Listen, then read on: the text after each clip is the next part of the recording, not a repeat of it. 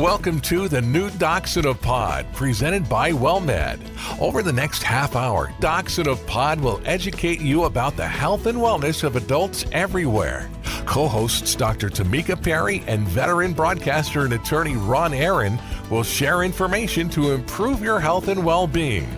And now, here are Ron Aaron and Dr. Tamika Perry. Well, hello there, and welcome to Docs in a Pod. I'm Ron Aaron, delighted to have you on board. We'd like to welcome our co host and delighted to have her with us, Dr. Tamika Perry. Dr. Perry is an associate medical director at WellMed, oversees several large clinics in the Optum Care in North Texas region. Dr. Perry earned her undergraduate degree from Prairie View A&M University, then went on to graduate from Philadelphia College of Osteopathic Medicine. She was a National Health Service Corps Scholar there. She completed her family medicine residency at Methodist Charlton Medical Center, where she served as chief resident. Dr. Perry is board certified by the American Osteopathic Board of Family Physicians, subsequently earned her master's in public health with an emphasis in health management and policy at the University of North Texas Health Science Center. In addition, Dr. Perry is a diplomat of the American Board of Obesity Medicine. And Tamika, it is great to have you on. It's always, always awesome to have to be here with you, Ron. So, our topic for today is something that even as a clinician, I get lots of questions about, and I wonder about myself. Like, why should we still go to the GYN? And at what point in life do we have to stop? Well, we're going to take that up with our guest, uh, Dr. Manisha Parikh. Dr. Parikh is a physician at the USMD Mid Cities OB Gynecologist Clinic in Bedford, Texas. She earned her medical degree from the Medical College of Georgia School of Medicine in St. Augusta, Georgia, completed her residency at Baylor College of Medicine in Houston. Dr. Parikh is board certified by the American Board of Obstetrics and Gynecology. And I asked her, what is something that she loves doing? People might be surprised to discover she would love to be a travel blogger. She loves to travel. Dr. Parikh has visited some 50 countries and coming up after school's out in June, she'll be on her way to Portugal, a place she has yet to visit. And I gather, Dr. Parikh, you'd like to visit every continent in the world.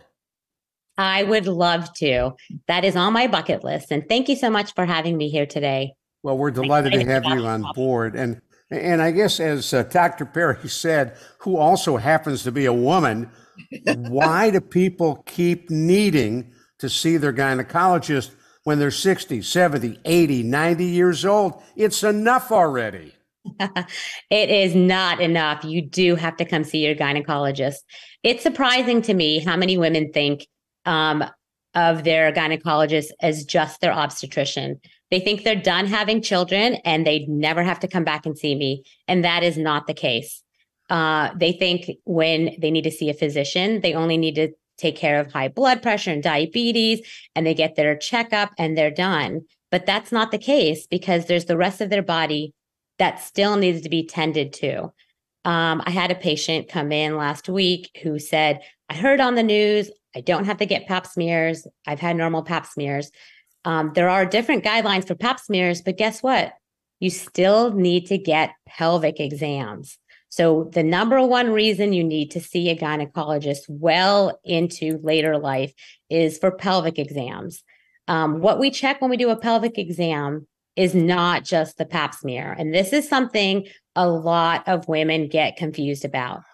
The pap smear is a little collection that we do where we swipe the cervix to, to check for cervical cancer. It is a screening for cervical cancer that we do stop collecting after the age of 65. But the pelvic exam is the part we do afterwards. It's what we're doing to check for masses. Um, we're looking for ovarian cancer, which all of you guys know there's not a great screening for, but we need to check for masses.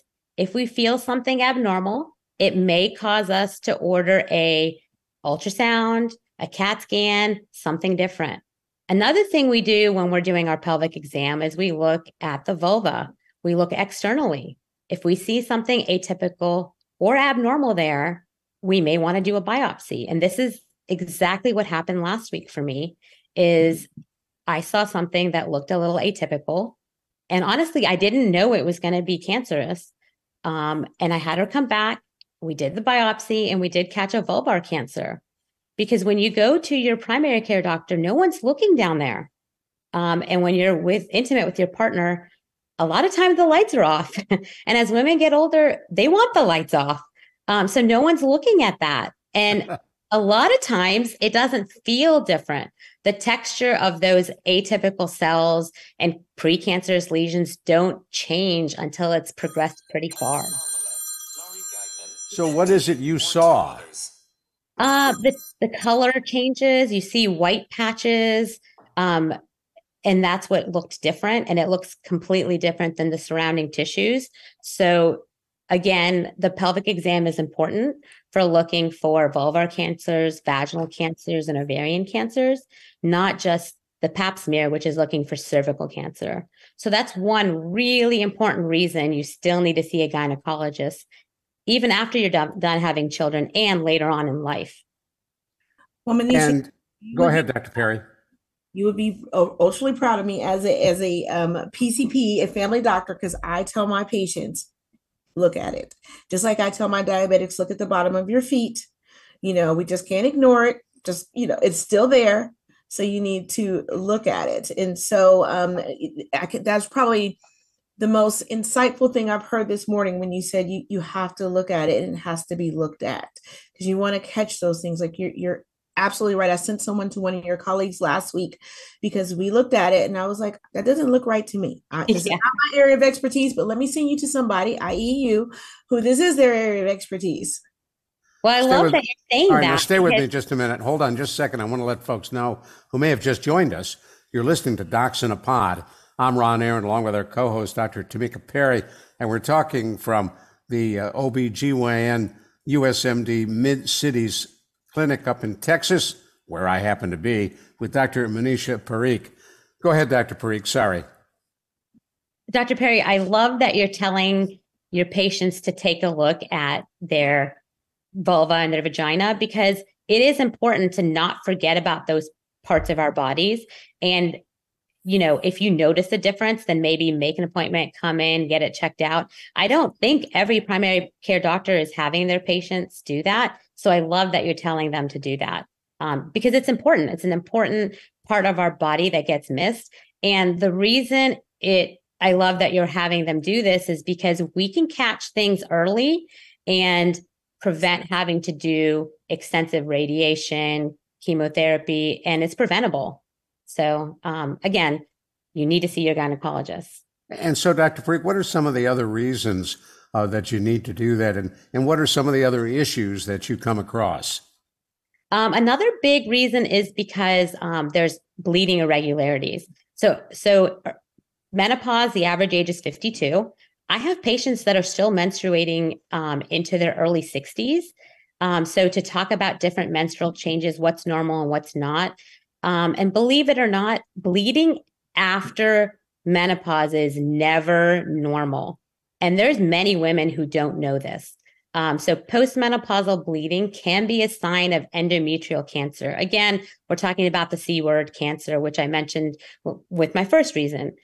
A lot of women don't know that. If you have bleeding after you've been through menopause, which is defined as going 12 months without a cycle, that is not normal. You need to see your gynecologist and get evaluated Lots of times we'll do ultrasounds, we might do a biopsy. We need to see why this has happened. Um, we can't ignore it. I oftentimes have patients come in saying, Oh, I just had another period. Um, no, that is not normal. You need to see your gynecologist. So that's another big reason. Bleeding abnormalities later in life need to be evaluated by a specialist, your gynecologist. Now, how common is that? It is very common. We see at least two to three patients a day with this problem. Um, and many of them, it, it's been going on for years and they just never knew that that it wasn't normal. They just thought it was a sporadic period. Exactly. They said, well, it felt like a period. I was having cramping. I was having breast tenderness. You know, um, I just thought it was a period again. And they, and I think that generation of women a lot of times don't talk about these things um, so they didn't mention it to friends, they didn't mention it to family members. So no one told them this is not normal. Manisha, what? Oh, go ahead. I'm sorry, Ron. No, Dr. Perry, go ahead. I have a whole slew of ladies who have um who are post 65 and they may have lost their husbands or just changed relationships and they've started dating again. So for that post after 65 lady who wants to have adult happy time again, what would you recommend for her? So that was going to be my next um, reason they should come see the gynecologist. It was to discuss the vaginal changes and libido changes that happen later in life. Um, so many women don't realize that with menopause, so much changes other than just the fact that your cycle goes away and you have hot flashes. Um, those are things everyone talks about. One thing people don't mention is the vagina changes. Um, when the vagina change, whenever you go through menopause, we lose estrogen. Um, when the vagina does not have estrogen, it loses its elasticity. If we take away the elasticity of the vagina, it turns into a stiff cardboard tube. Now, most people know when men are aroused, we see that the penis enlarges, it changes size. A lot of people don't know that the same thing happens to the vagina. When women are aroused, the vagina does change in size in order to enc- encompass that penis. If we take away that estrogen, we are taking away the ability of that vagina to stretch. I relate it to a rubber band. If we if we don't have that estrogen present, the vagina can't stretch like that. So when they try to have that happy time, we're going to have pain. That's the big ouch. It is. It's painful because it's tearing. What's happening is anytime you try to do anything or insert anything, the stretch is gone and it's just tearing. So what you're left with is burning sensation after intercourse. You're, and then pain or or a slight pinkish tinge um, discharge, which is from the blood. And so for the next 24 hours, the woman is left in pain. If you feel that anytime you have intercourse, are you going to have a libido? Probably not because you have pain all the time. No, it's a real turnoff. It's a turnoff. I can give you tons of testosterone. You're still not going to want to have intercourse because every time you try to do it, you're in pain. So what we have to do is fix what's happening down below. And it's a pretty easy fix.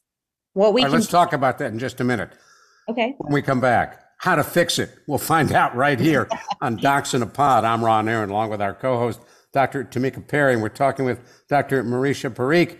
Uh, she is an OBGYN specialist at USMD Mid Cities OBGYN Clinic. You're listening to Docs in a Pod. Hi, it's Drew Pearson for my friends at WellMed. As a Hall of Famer, I love it when a quarterback and receiver have a great connection. You can be part of a great connection too, connecting WellMed's high quality healthcare with the highest rated Medicare Advantage plan helps you focus on staying healthy. Call 210 436 6005 or visit wellmedhealthcare.com slash connect. Drew Pearson is a paid spokesperson. Other plans are accepted. For full enrollment details, visit Medicare.gov. Well,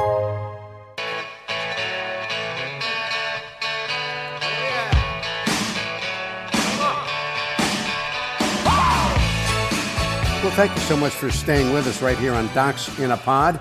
I'm Ron Aaron. We're talking with our co host, Dr. Tamika Perry, and with Dr. Marisha Parikh, who is an OBGYN.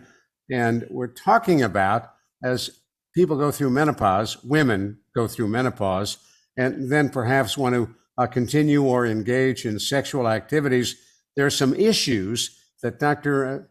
Parikh is addressing, and we're talking about how to fix that problem where the vagina is not expanding. So, so you know, Dr. Parikh, 20, 30 years ago, the wonderful people who made Viagra made Viagra. So now a lot of these ladies' partners are able to engage again. So we want it to be desirable, comfortable for the ladies also. So what are you recommending for us? Yes. So what what I see in my practice is women come to me and say, "You need to help me fix my libido. My husband's ready to go, and I just don't want to have intercourse." And so I say, "Talk to me. Tell me what's happening." And typically, the issue is sex is painful, and so we got to get to the bottom line. And I explain to them after menopause, usually three to seven years after menopause, the estrogen levels are declining. And with that drop in estrogen, the vagina no longer, um, it's no longer elastic and stretchy, and it's not expanding when we're aroused. Um, so we have a pretty easy fix. And what we can do is we can offer vaginal estrogen um, therapy, which can come in different forms. You can talk to your provider about what the best form for you is. But the best part about this vaginal estrogen is it is not hormone replacement therapy. So you're not getting systemic hormones, which means the hormone's not going into your entire body. You're not taking the risk of taking hormone replacement. So it's not increasing your risk of breast cancer or colon cancer or blood clots. It's only helping in the vaginal area. So is it topical? So it is topical, exactly. You're putting the cream or the tablet into the vagina. Um, because it is such tiny, tiny doses, it's not instant gratification like our society is used to. It takes a while before it's gonna you're gonna notice a difference. But if you're willing to stick with it, um, most of my patients come back and say, "Wow, it is a game changer." How long does it take to have effect? So you'll notice a difference in about six weeks, but after about three months, everything will be back to normal, back to the way it was before menopause. But you um, continue the treatment. You do. And the dosing regimen's easy. It's only twice a week. Um, so it's not, I mean, it's not the most fun, but if it's going to give you back your sex life I, right. and your intimacy with your partner, people think it's worth it. Uh, so the other interesting thing is because you're increasing the estrogen in the vagina, it increases the blood flow to the area. So it helps with a lot of other things. It helps with your ability to orgasm. It helps with sexual response in turn, that ends up helping your libido because if your sex isn't painful and you're actually able to enjoy intercourse, guess what? You're going to want to have sex, um, which helps your relationship. Uh, so I think if you're comfortable talking to your gynecologist about this, um, it's a great option for you and it'll help your relationship. So then the husband comes in and says, I don't know what to do. She doesn't want to stop. Help me here. that might be a good problem to have. what other issues do you face as uh, patients come in to see you? Well, another really common problem in the aging population is bladder issues. And kind of stemming from the same thing, the vaginal estrogen really helps with the bladder problems. What happens is, as the vagina is a place that does have bacteria in it, it's supposed to have bacteria, has good bacteria in it. Um, we always call it a self cleaning oven. Uh, if the vagina gets dry over time, which is what happens with the lack of estrogen, that bacteria that lives there has to find a, a warm place, huh. uh, moist place to survive. And the closest moist place is the bladder, the urethra. It migrates up there. It migrates up there. And if you look at a picture of the female anatomy, you see how close it is. Um, so as women are postmenopausal and older, they start getting urinary tract infections a lot more frequently. Um, so by adding this vaginal estrogen cream or tablet or whatever route they use, choose to use, we can help prevent these recurrent urinary tract infections. So you're kind of hitting, um, you know, two birds with one stone, if you will. We can fix those urinary tract infection issues, and we can help with the libido issues. Um, the other problems that happen with bladder is a fallen bladder. Uh, by increasing the vaginal estrogen, we can increase the blood supply to the to the muscles of the pelvic floor. Sometimes you can do pelvic floor PT, which is physical therapy of the pelvic floor. We can do Kegel exercises, and and both the the physical therapy and the Kegel exercises are not very helpful if we're not getting a little bit of estrogen in the vaginal area. Because without that estrogen there, we're not getting the blood flow needed to help support the fel- pelvic floor. And these are some easier easier ways to help fix these uh, bladder issues before we jump to surgery if needed. Now I can see the light going on in Dr. Perry's head. She is absolutely devouring this information. Tamika? Don't tell don't tell people as a physician I'm over here taking notes right vigorously. But can you walk us through a proper Kegel exercise? Oh, absolutely. Um, so what I tell my patients to do is when their bladder is full, go ahead and go to the restroom and sit on the toilet. And as soon as they start their stream, I want them to stop the stream. And that muscle that they use to stop urinating is the muscle that I want them to exercise. It's very difficult to start stop your stream when you really have to go, but if you're able to stop it, then you're actually having a decent strength to that muscle. If you can stop it a few times during the time you're trying to empty your bladder, then that's then your muscle is getting stronger. I tell most of my patients to try to exercise that muscle by squeezing that muscle. Anytime they're driving, if they're at a stop sign or a red light, to try to squeeze it 15 to 20 times. And anytime they're watching television or Netflix, if there's a commercial or um, a pause in the show, to squeeze to exercise that muscle by squeezing 15 or 20 times. You don't always have to be on the toilet when you do it, but if you do squeeze it while you're on the toilet and you're able to stop the flow, then you know you're strengthening that muscle.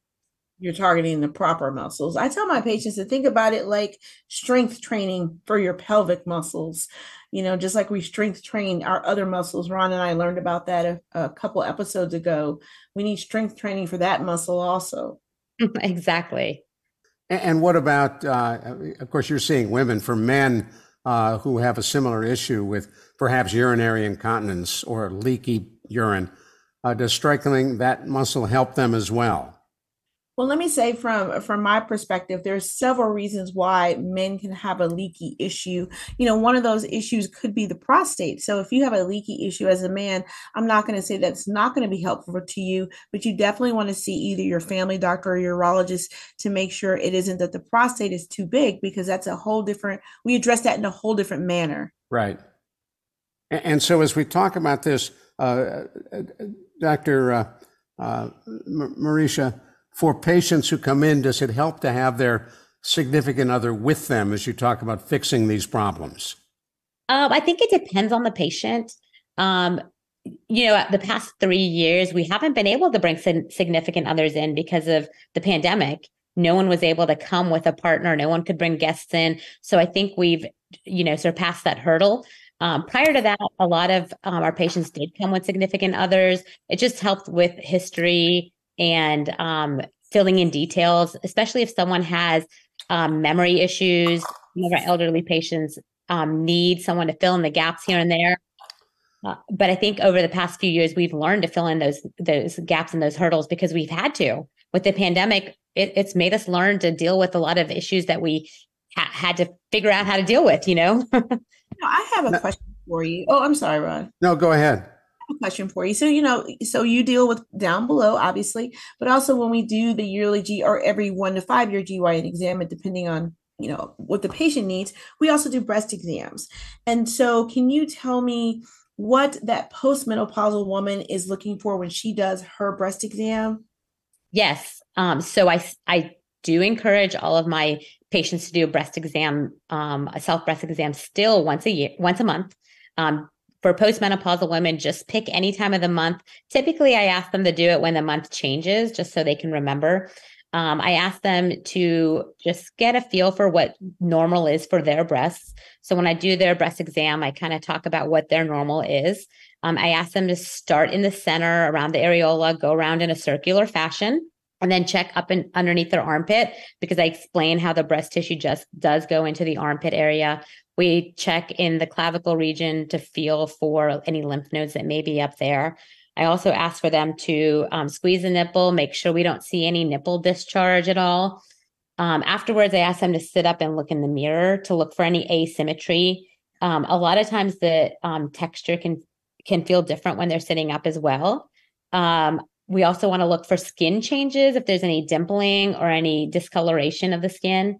Um, and then that's it the last thing I want them to do is if they feel something that feels a little different, I want them to think of their breast as a clock. And if it was right above the nipple, that would be 12 o'clock.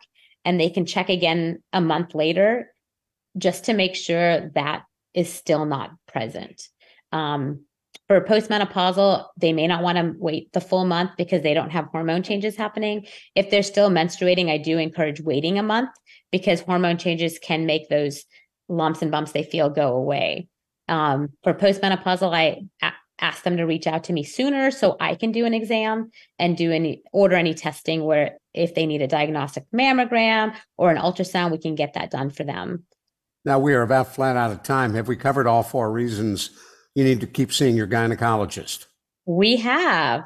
Perfect. I want to thank you so much for being here, and we appreciate the information. It's been invaluable. And I can tell you, just watching, because I see you on Zoom, Dr. Perry, this has been probably the most informative show we have done for you, which I love. Probably my top favorite, yes. Dr. Tamika Perry and our, our special guest, uh, Dr. Manisha Parikh, thank you both so much. We will talk with you soon, right here on Docs in a Pod.